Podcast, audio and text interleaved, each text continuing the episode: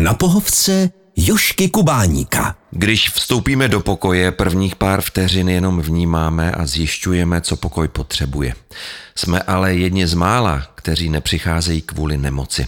To jsou slova mého dnešního hosta, kterého mnozí znají jako herce, ale jsou tací, kteří se s ním potkali v nemocnici v roli zdravotního klauna Čeňka Žouželíka. A právě o tom si spolu s Michalem Chovancem, jak se ve skutečnosti jmenuje, teď budeme povídat. Ahoj Michale. Ahoj Joško, zdravím tě.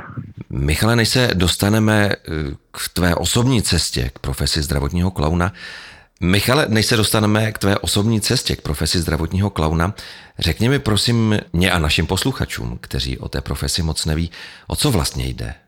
Tak zdravotní klaun, tak jak ho máme pojatého my, zdravotní klauni v České republice, ono je to i mezinárodní organizace a bývá to i v jiných zemích, hmm. tak my jsme převážně v podstatě vystupujeme v roli doktorů nebo zdravotnického personálu a pohybujeme se v prostředí nemocnice, jako kdyby jsme tam byli doma, mm-hmm. jako doktoři, jako personál, ale zároveň i jako hosti, protože my jsme přesně mezi návštěvou a personálem. Takže je to taková zvláštní status naší přítomnosti v nemocnici, že máme víc věcí dovoleno než návštěva a méně než personál. Ale zároveň nám to umožňuje právě komunikovat s těmi pacienty i s těmi rodičmi na úrovni v podstatě ojedinělé, jako z pozice instituce, kterou zastupujeme v nemocnici, a z pozice ty návštěvy, která přijde na pokoj, je vlastně pobavit a nějakým způsobem s nimi navázat kontakt. Já rád požívám přirovnání, že my se vlastně v tom meziprostoří, tím, jak jsme ta speciální pozice, mm. tak eh, my vlastně můžeme být i odmítnuti, což je vlastně docela zajímavá věc, protože my jsme jediní, kdo ho můžou odmítnout v nemocnici, začínám takhle, takovou specifikaci, takže i když se třeba bojí dítě injekce nebo tak, tak stejně nemůže říct, ne, já nechci, běžte pryč. Což nám zdravotní kamnou říct můžou. A pokud tohle ví, aspoň, aspoň podvědomě, protože my se vždycky ptáme, jestli můžeme dál, tak vlastně nám to navazuje s komunikací vlastně takovou ličtější, tím nechci vůbec zane, jako říct, že personál nemá lidskou komunikaci, ale s takovou důvěryhodnější, že vlastně od nás se nemusí ničeho obávat mhm. a zároveň jsme pro ně i cizí lidé. Mhm. A takže my s nimi navazujeme vztah, který je v tom prostředí nemocničním, ale který na hře fantaskní svět nebo, nebo něco příjemného, nebo i jenom prostou hudbu. Mhm. A v tom prostředí té nemocnice je to najednou něco, co tam nebývá tak standardem. Tak najednou se pro tu chvíli vlastně změní jakési prostředí. Uh-huh. Že ano, zaměřujeme se na děti, ale to, jak se dítě cítí v nemocnici, většinou částečně ovlivňují i samotní rodiče. Jestli jsou ve stresu nebo jsou v pohodě, jestli je to na začátku léčby v průběhu, jestli jsou zprávy dobré nebo špatné. Uh-huh. Takže pokud se nám během klauniády sekundárně podaří rozptýlit i frustraci, stres a pobytu v nemocnici, tak je to vlastně velké vítězství, protože to má dlouhodobější účinky i na to dítě samotné. A mhm. ono to je takový koloběh, že dítě, když se dítě směje v téhle těžké situaci, tak rodič se uvolňuje. Když dítě vidí, že rodič se uvolňuje, tak i pro to dítě to znamená, jako, že se může vlastně, jak je propojené s tím rodičem, vlastně taky uvolnit, že to není nebezpečná situace a tak. Takže co my můžeme přinášet je to, že v rámci toho pobytu v té nemocnici rozptilujeme tu těžkost té životní situace, jaké se momentálně nachází. Takže my jsme takový jako rozředovači, uh-huh. že se pohybujeme právě přesně mezi těmi atomy instituce, té nemoci a té situace uh-huh. v tom meziprostoří. Kde se ta myšlenka zdravotních klaunů vlastně zrodila?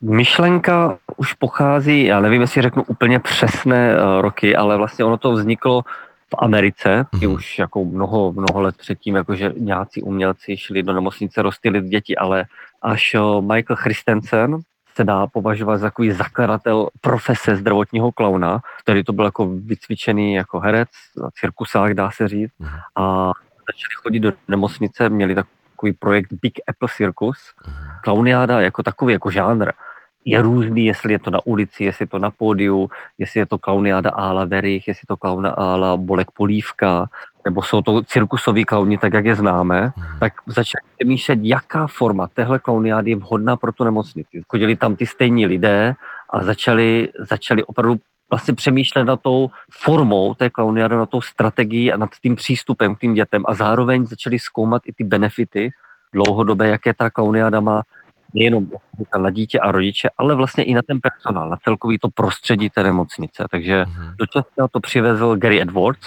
zakladatel vlastně České organizace zdravotního klauna na přelomu tisíciletí v roce 2001. Oficiálně byl zapsaný spolek zdravotní klaun jako neziskovka. A je to prakticky, ale tyhle organizace lze najít jako v mnoha zemích. U nás je to Gary Edwards od roku 2001, který nás takhle založil. Vlastně dělal první konkurzy, castingy, vybíral lidi, zaučoval nás jako vlastně workshopy a my jsme i součástí mezinárodní organizace Red Noses International, uh-huh. která združuje, to se dá najít na internetu, 12-13 zemí. Uh-huh. A máme i možnost, což je skvělé, právě ve Vídni je takové centrum, kde je vlastně, se to jmenuje jako oficiálně Mezinárodní škola humoru, uh-huh. kde můžeme právě a musíme jezdit se jako vzdělávat v různých jako dovednostech, nejenom hereckých, jako klaunských, ale máme i přednášky ohledně sociologie, psychologie, zdravotnictví, jak funguje zavádění kanily, tyhle věci. A v podstatě takový jako obecný přehled v tom prostředí, jak se pohybujeme, aby jsme věděli, jak i naši práci správně jako kdyby nastavit, mhm. aby jsme dokázali okamžitě přečíst situaci, v jaké se nacházíme, jestli někdo po anestézii, nebo jestli to psychiatricky nemocný pacient, snažíme jako vlastně natolik vzdělat, aby jsme byli mm-hmm. schopni se poměrně rychle zorientovat, koho máme před sebou a jak vlastně, jakým způsobem postavit tu klauniádu, aby měla ten patřičný efekt. Mm-hmm. Úsměv samozřejmě ten největší diamant, který my se snažíme vždycky na tom pokoji najít. Mm-hmm. Ale stát se zdravotním klaunem není jenom tak. To nestačí, že budu mít smysl pro humor, červený nos. Je to tak. Je to empatie, o které teď vlastně mluvíš, která nasává ty tisíce informací, které musí nějak zpracovat? Je to tak. Eh, velký díl empatie tam je samozřejmě taky. No. Ono dá se říct, že zdravotní klaun jako herec hmm. máme takovou terminologii jako pilot a hmm. klaun. Pilot je ta osoba, která dělá toho klauna, klaun je ten klaun jako takový, který vychází z nás samotných. Hmm. To bych taky mohl otevřít téma, ale k tomu se když tak dostaneme později. Hmm. Ten pilot, co tam jde jako ten klaun, tak vlastně by měl být schopen jednak, ano, jak, jak říkáš, tu empatii, ale je to taková, že potlačí člověk vlastní ego, mm-hmm. ne tím, že jde před, podívejte, jak já jsem humorný a vtipný, ale spíš nasát tu situaci, nasát to prostředí, ale je to vlastně přirozené. To jako ne, ne že by jako člověk v hlavě si okamžitě vytvořil nějaký sižet, jak celá ta klauniáda bude probíhat, ale spíš je to takové, já bych řekl, nastavení sebe sama, mm-hmm. který vlastně se nejlíp propojí s těmi lidmi na tom konkrétním pokoji. Mm-hmm protože je rozdíl, jestli je tam pětileté dítě nebo osmnáctiletý pacient. Mm. U každé je vlastně ten přístup o něco jiný. Takže mhm. vlastně ta schopnost jakéhosi nasát se na toho druhého člověka. No. Samozřejmě smysl pro humor plus nějaké herecké dovednosti jsou nezbytné. Práce s rytmem, klasika, to je vlastně ve všech oborech jako hraní což se v tom pořád jako neustále dozděláváme jako v, té, v tom řemesle. Je to řemeslo v podstatě jako každé jiné. Ta mhm. cesta jakési kvalitě je prakticky stejná. Je to jako trénink, zkušenosti, praxe. Mm. Ale jak eh, ty předpoklady jsou, ano, nebýt, já, to zní jako blbě, já jsem se zrovna teďka o tom nedávno bavil, nebýt suchar, ano, zároveň nebýt egoista, který chce jenom ukazovat, jak je dobrý mm. a ten smysl pro humor samozřejmě je, je nezbytný. Zájemci o profesi zdravotního klauna ale musí projít náročným konkurzem. V čem spočívá? Konkurs je vlastně v podstatě docela příjemná záležitost. Je to vlastně takový workshop, dá se říct. Workshop během víkendu, tak je několik kol toho konkurzu. A je to takový workshop vlastně, kdy ten náš umělecký vedoucí současný Petr Jarčevský mě ještě nabíral uh, Gary Edwards, tak vlastně s náma jako vlastně dělá cvičení a hledá toho klauna v nás. Mm-hmm. Je opravdu naturel toho daného člověka, jak se chová, jaký je, jak se pohybuje.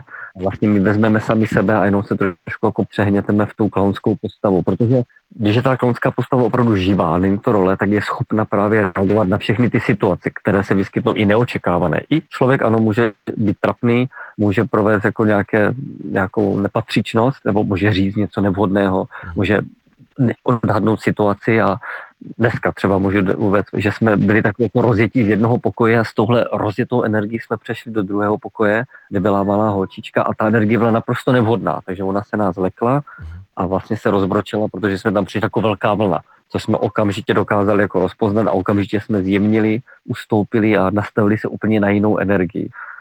Protože každý pokoj je opravdu naprosto rozdíl, odlišný svět. Jak často ty konkurzy vlastně probíhají? Podle potřeby, když je nedostatek lidských zdrojů, tedy klaunů, A když někdo třeba odejde z klauna nebo, nebo se rozšíří projekty a už nestíháme, mm. nestíháme pokryt naslíbené termíny nebo je nedostatek lidí, že se musí třeba povolávat lidé z jiných týmů, tak se usoudí, že na čase rozšířit mm. tým, tak se dělá konkurs. Kdo se nejčastěji o roli zdravotního klauna uchází? Jsou to herci? Je to z 80% jsou to lidé, vlastně, co se pohybují kolem divadla. Mm. Je to vlastně tím způsobem logické, ale nejsme všichni divadelníci. Například já osobně jsem divadlem, jako ne, že nepolíbený, to ne, ale nevystudoval jsem to, mám úplně jiné vzdělání mhm. a dostal jsem se k tomu jinými životními cestami, ale většinou jsou to ano lidi z divadelního prostředí, co vystudovali dramaturgii, dramaťák, dramatickou výchovu nebo i herectví. Hodně lidí je na doporučení od kolegů, co je znají a tak podobně. No.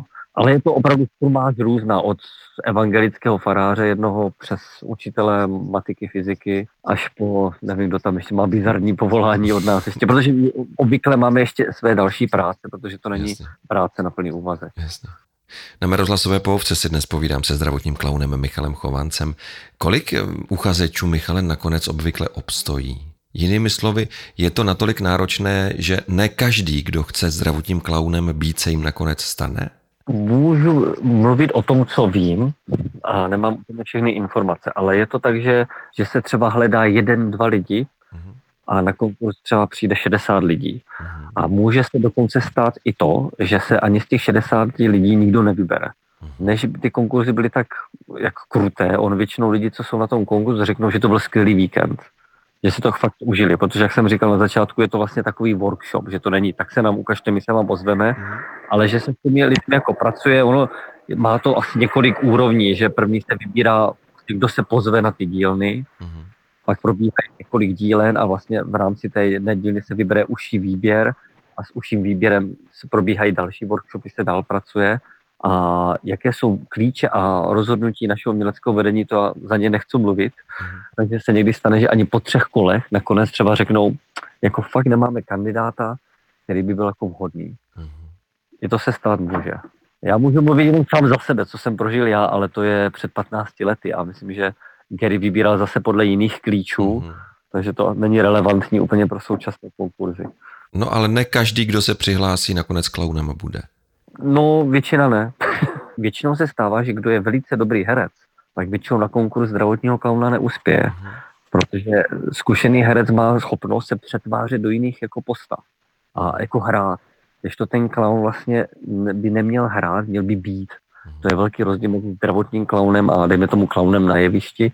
I když tam je velká podobnost, dejme tomu s hercem, uh-huh. že se nevytváří role, jako rozžívá role, ale ten klaun je opravdu ten člověk, který je, takže vlastně se bavíme spíš o existenci, na tom pokoji existenci klauna, než hraní klauna. Mm.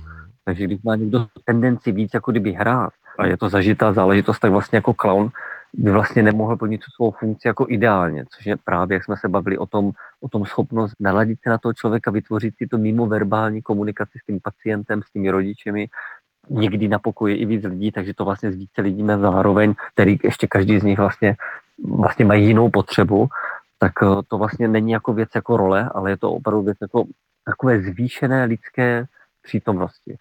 Já někdy tak říkám, možná jsme zase odbočujeme, že vždy, když jsem já klaunem, tak mám pocit, že úroveň té mojí přítomnosti nebo té existence, toho bytí je vyšší než při mém přirozeném životě.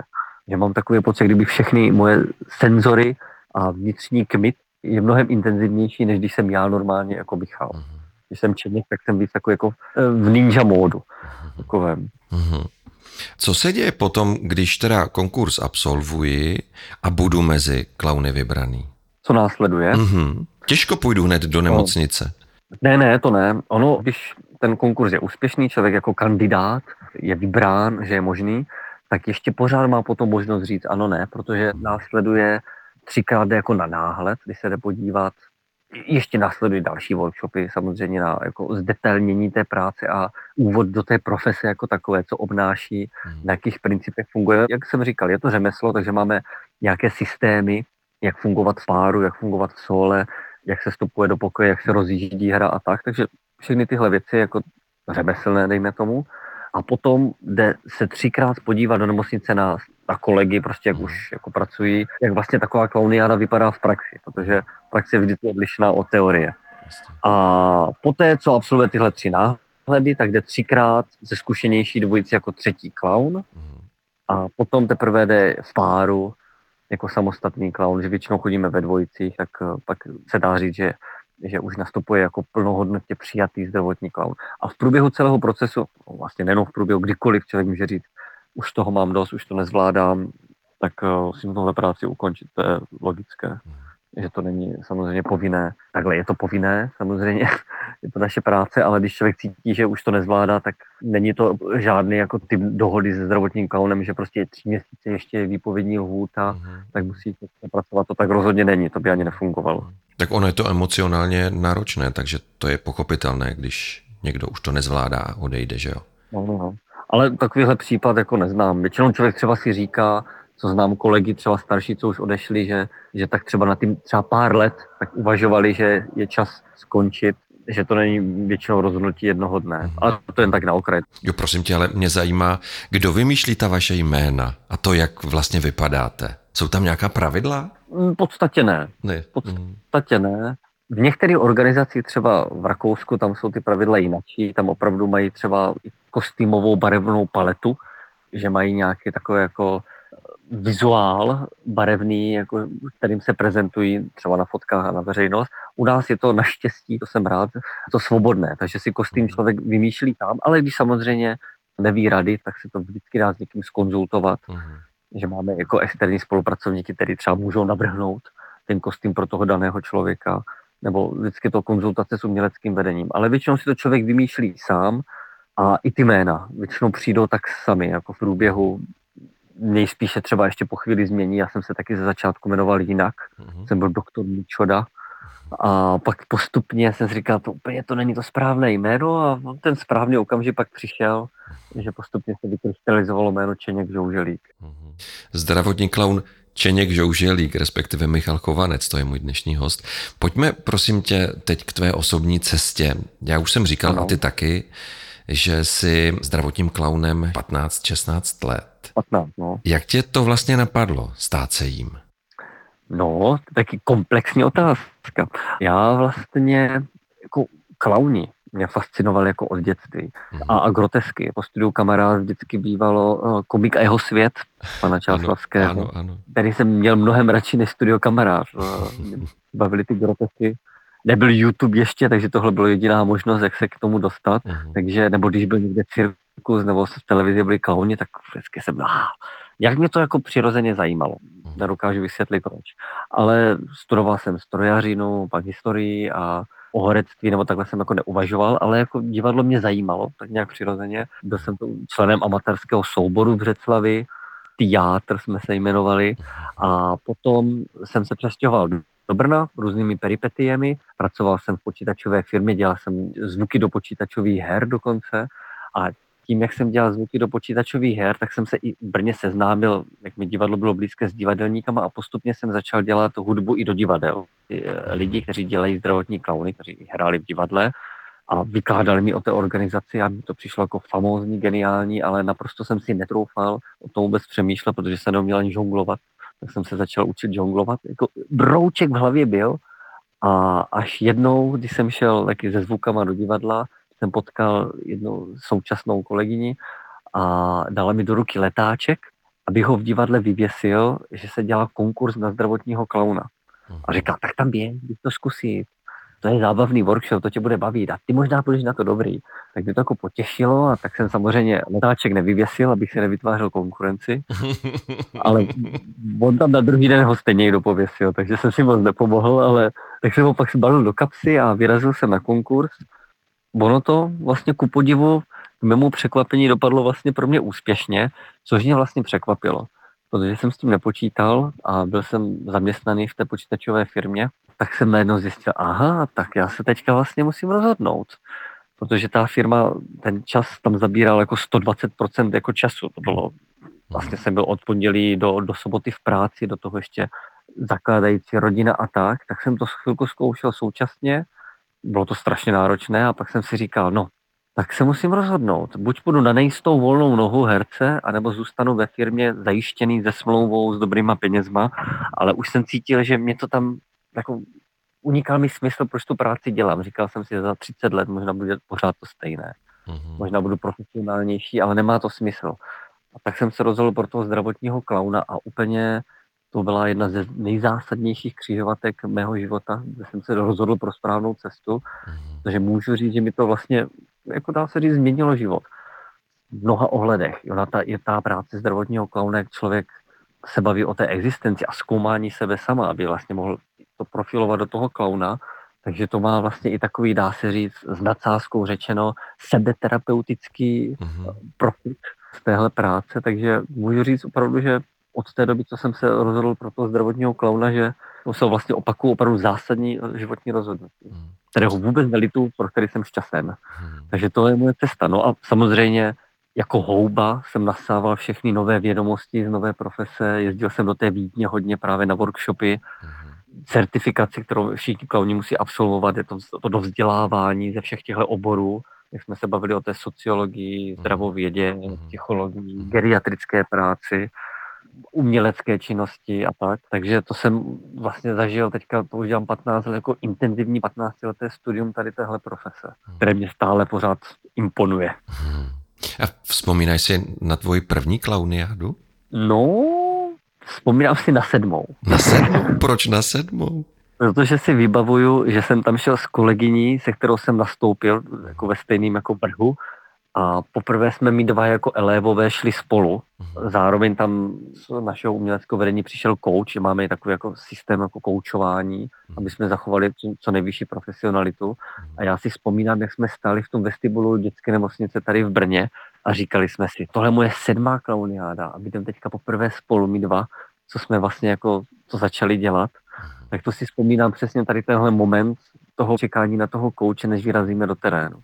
A co se dělo po ní? To je vlastně po každý, je to stejné, že když je ta klauniáda dobrá, když má člověk, že udělal dobrou práci, tak je to takový, jako vyplaví se z těla samozřejmě po dobrém sportovním výkonu, protože ono to je docela sportovní výkon, tak se vyplaví endorfiny, takže člověk má jako pocit takového jako fakt příjemného jako štěstí, dá se říct.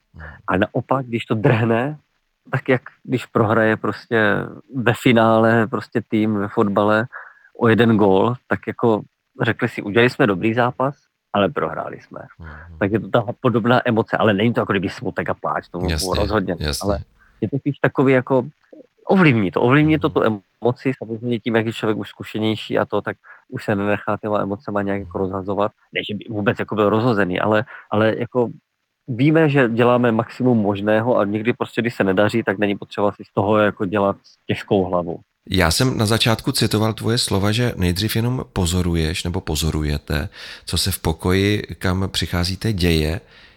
Jaké pak mohou být reakce?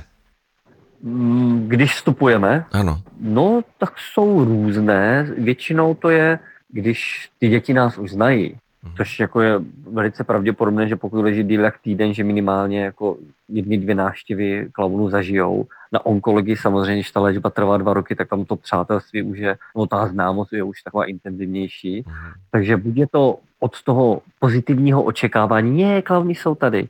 přes takovou jako nejistotu, co to je za postavy, co po mně chcou, až klidně po, když jsou to zvlášť starší děti, tak je, pro mě klauni už nejsou. Dost často za ty děti odpovídají ty rodiče, mm-hmm. což je škoda právě, že on už je velký, on už klauny nepotřebuje, nebo ona se klaunu bojí a, a takhle podobné. No tak to je ta škála vlastně toho, toho prvního momentu, když nás jako vidí.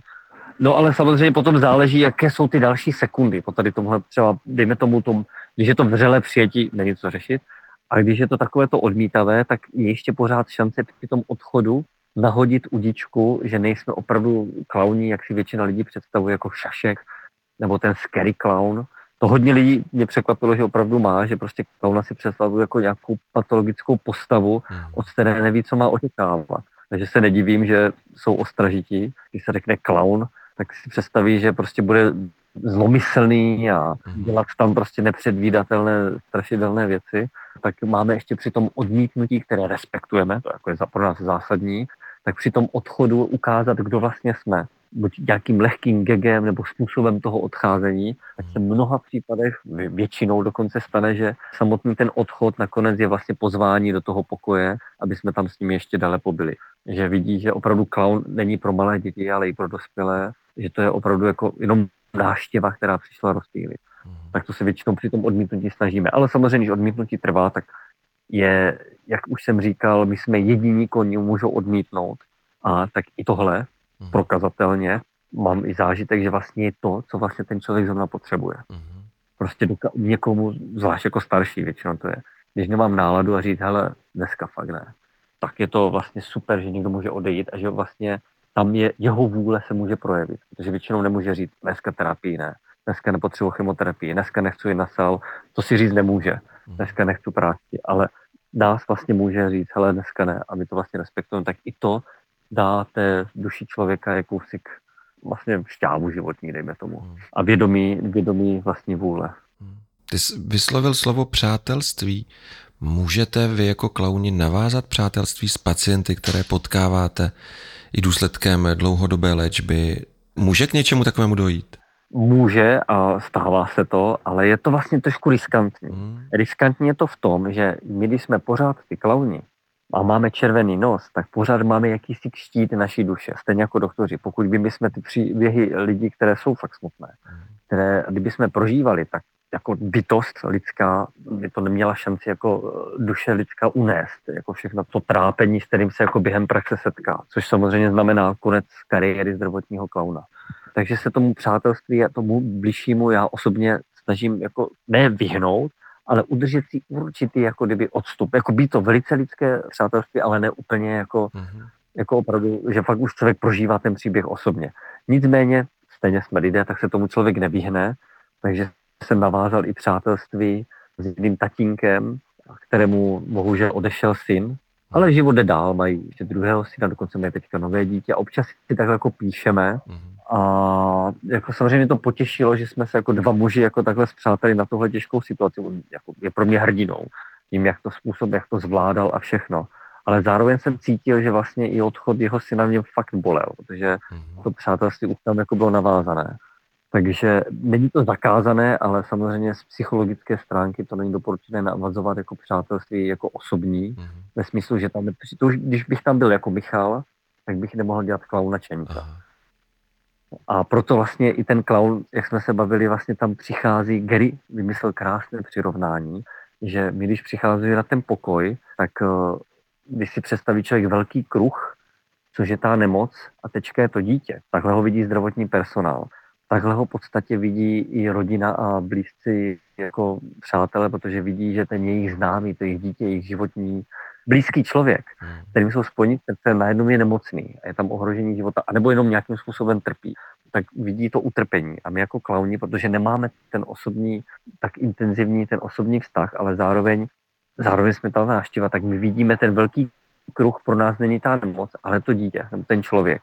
A ta nemoc je právě naopak ta tečka, že my to vidíme inverzně. Proto my, když vidíme dítě, který vlastně mu nevychází chemoterapie, nebo má šrouby v noze, nebo prostě je po nějaké těžké havárii, nebo, nebo prostě má tumor na hlavě, tak sice to vidíme, ale jak máme ten červený nos, tak se to dokáže překlopit, že vidíme pořád to dítě, které je v téhle situaci, vidíme, jak se hýbe a můžeme se na něho napojit nějakým způsobem, nějakou hrou. A tou hrou vlastně dáváme najevo, že život stále je. Hmm. A že si prostě můžou hrát, můžou se smát i v téhle situaci, jaké jsou takové jako trošku, no, je to taková touha porazit vlastně utrpení v případě onkologie a jako vyhlídky na, nebo myšlenky na smrt. S humorem zdorovat těžkostem osudu, no. Ale vy se i s tím tématem smrti samozřejmě potkáváte. Jak to jde zvládnout, Čecko? Protože jsi sice Čeněk, ale jsi zároveň Michal. Ano, ano, ale je to vlastně to, co jsem už odpovídal. Je to tím, že jsem Čeněk, mám ten červený nos, hmm. tak vlastně je to, je to jako geniální štít vlastně proti tomu, aby to člověka nezasáhlo příliš hluboko. Hmm. To by to neudělalo jízvu, jinými slovy. Ono to zabolí vždycky, když člověk zná někoho a on odejde, tak to vždycky samozřejmě zabolí, ale jednak se s tím nepotkáváme tak často, hmm. vlastně ani na té onkologii, protože to, to onkologie je vlastně dětská skvělá v tom, že má 95% úspěšnost léčby. Hmm. Takže ano, za 15 let potkal jsem pár lidí, dětí, kteří už tady nejsou, včetně třeba práce na geriatrii, tam je to jako samozřejmě častější. Hmm. No vlastně na ně rád vzpomínám. Vzpomínám si spíš, jako když už si jako vybavím, tak si vzpomínám, co jsme tam si hráli, co, co jsme měli za klauniádu. Takže to vlastně jde zvládnout tímhle způsobem, kdy si člověk vlastně nasadí ten nos. Byl jsem v nemocnici už jako táta se hmm. svým dítětem, naštěstí ne, zaklepávám na dřevěnou věc tady.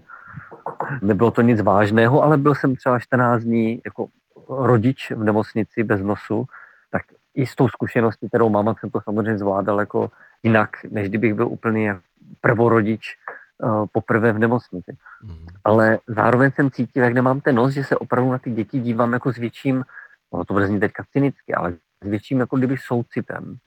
Mm. Ale to není jako to, že klaun, že by neměl soucit, ale je ten soucit jako hravý. Dokáže pořád ten tu hravost, ten soucit nedokáže jako kdyby převýšit. A pokud ten soucit převýší jako kdyby touhu si hrát, tak jako clown bychom nemohli fungovat. Mm-hmm. Takže vlastně, když jsem tam jako civilní osoba, tak jsem samozřejmě měl tu, jako úplně každý člověk. Jsem jako mhm. vlastně, když se chová v nemocnici, tak má ty emoce, obav, soucitu a všech eh, tady nervozity toho pobytí v nemocnici. To tam jedna o zdraví dítěte, takže to člověka vždycky nějak ovlivní. No. Mhm. Ty nejsi jenom Čeněk žouželík pro děti, ale tebe znají i seniori. Pro ty jsi Alois Bíček s měkkým I. Je to tak? Pan Bíček, je to tak. Pan Bíček, je klauniáda pro děti jiná než pro seniory? Naprosto, naprosto. Uh, je mnohem pomalejší pro seniory než pro děti. Uh-huh. Opět je to zase o tom napojení se na ty lidi a záleží taky na jejich stavu, jestli jsou to Alzheimerici nebo je tam nějaká fáze eh, demence nebo prostě omezení behaviorální nebo, nebo kognitivní. A to je, je to takové pomalejší, elegantnější, že vystupujeme tam jako víc jako tak jako seriózněji. Hmm. Vím, že na geriatrických klauniádách jako nefunguje tak dobře slapstick, jako že někde o něco narazit, zakopnout, tak si většinou bojí, obávají se o nás. Hmm. Takže to je takový jako lehký nátlak je o takové jako eleganci, dá se říct. Hmm. Hodně také o hudbě, víc než na té dětské nemocnici, o takové fantazii. Hmm. Ale je to zase o komunikaci s terapeutkama na některých zařízeních, jestli třeba někdo potřebuje jako nějak hapticky pozbudit nebo, nebo nějaké smysly trénovat, tak vždycky tu klauniádu postavíme, dá se říct, ano, na tu zakázku toho konkrétního klienta. V dětské nemocnici je to takové víc živelnější, dá se říct. Hmm. Máme jiný kostým, jsme víc jako doktoři, u seniorů jsme takové ty postavy z 30. a 70. let, ale samozřejmě s idiocí klaunů. Michale, vzpomínáš na nějaké konkrétní příběhy, které máš hluboko v sobě, z jakéhokoliv důvodu? Tak třeba vždycky, když si tuhle otázku dostanu, to mě jako první vybaví zážitek, který vlastně validuje vlastně účinnost klauniády jako takové. A bylo to, že jsme byli s kolegyní na onkologii, na Jipce, tam probíhala klauniáda, která, kdybych ho měl popsat, on většinou těch klauniád nejde ani moc popsat. To je takové jako balábile fakt existence, ale jako má to třeba i dramaturgický oblouk, ale příběh je to vždycky strašně těžce popsatelné, proč je to vtipné, protože u klauniády často člověk se směje a vlastně ani neví proč. Že to není takový ten intelektuální humor, mm. ale je to taková zvláštní forma. No a byli jsme na té kde probíhala klauniáda, kterou vnitřně já jako profesně jsem si říkal, a, nějak, nějak nemůžeme najít nějakou dobrou hru, kterou bychom jako nějak rozvíjeli, jako měli jsme kontakt s maminkou, která se tak jako lehce usmívala a pak se tak jako jednou zasmála, jako tak od srdce.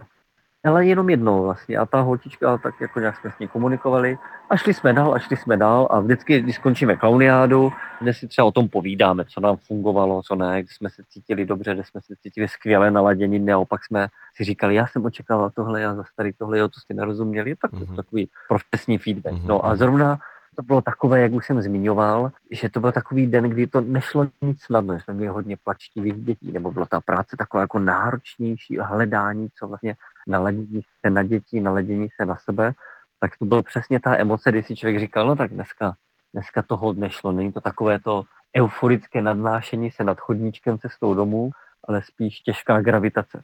A tak kolegyně Vlasto taková říká, to je v pohodě, někdy je dobře, někdy je špatně, někdy se daří líp, někdy není každý den posvícení. A rozloučili jsme se a já jsem si uvědomil, že jsem ještě zapomněl něco v šatně.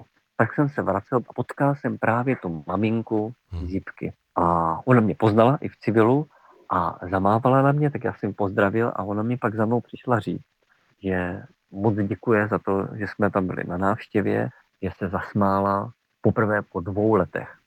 To mě naprosto šokovalo, protože ona se opravdu tak jako jenom tak uchychtla nebo tak jako jenom zasmála, ale vlastně potom dodala, že vlastně ten dnešní den a to, že se zasmála, najednou si říkala, že už to tak jako zdávala, že ta léčba trvala dlouho, komplikace doma, práci, těžký život, všechno, co tady ta dlouhodobá nemoc jako sebou přináší, hmm. že jsme zase jako kdyby život jako dožil, že schopnost se zase postavit tady ten nepřízní tomu osudu, že jak se zasmá, tak z ní, ona říkala, že mě kdyby, jak kdybych odhodila těžkou černé blato za sebe, těžké černé šaty a mám zase chuť jako se tomu zase jenom postavit a jako jít dál. Hmm. Tak to, tohle je pro mě asi takový jeden z nejsilnějších zážitků, to si vždycky vybavím jako první, že i přesto, že my jsme měli pocit, tak jsme tam tak nějak byli, mm. tak netuše, co všechno způsobilo jenom to, ne, že bychom byli nějak geniální, ale to, že je geniální ta profese toho zdravotního klauna, že je schopno, schopno zprostředkovat i tady tyhle pocity, že jako někomu, kdo už to vzdává, říct, hele, já to, já to dám. Hmm. A dopadlo to dobře, dopadlo to skvěle. To dítě se uzdravilo, chodilo ještě nějakou dobu na jako se chodí na takové kontroly, jestli tam není nějaká recidiva. Hmm. A vlastně to dopadlo skvěle. Potkal jsem mu právě jednou, na, když šel na tu kontrolu, hmm. tak to byl jiný člověk. To byl motýl. Předtím to byl kámen, teď to byl motýl. Hmm. Takže tohle je pro mě takový jako zásadní vzpomínka. No a pak je spousta, spousta takových, jako kdy je člověk milé překvapený, kdy, kdy i ta klauniáda kombinaci i s personálem pomohla třeba dítě, které mělo nějaký neurotický potíž, že se nemohlo hýbat, tak postupně, když tam chodili klauni a i spolupráci s personálem se podařilo víc stimulovat, že to nebyla jako klasická jenom čistá terapie, tohle zmáčkni, ale bylo to formou hru, když se zmáčkne tohle, stane se tohle, nebo je tady třeba nějaká loutka, když ji podáš ruku, tak něco, já nevím, různě, mm-hmm. spousta různých cest tou hrou, jak, jak se podaří jako ty děti jako v nich vyburcovat z toho bojovníka, který se postaví vzdor vlastně tomu osudu, protože samozřejmě jsou různé fáze eh, toho onemocnění a dost často se lidi dostanou do té fáze, že to vzdávají, což je potom těžké spolupracovat při nějakých nepříjemných procedurách. A právě ty klauniády někdy pomůžou skrze tu hru a tu, tu, ten humor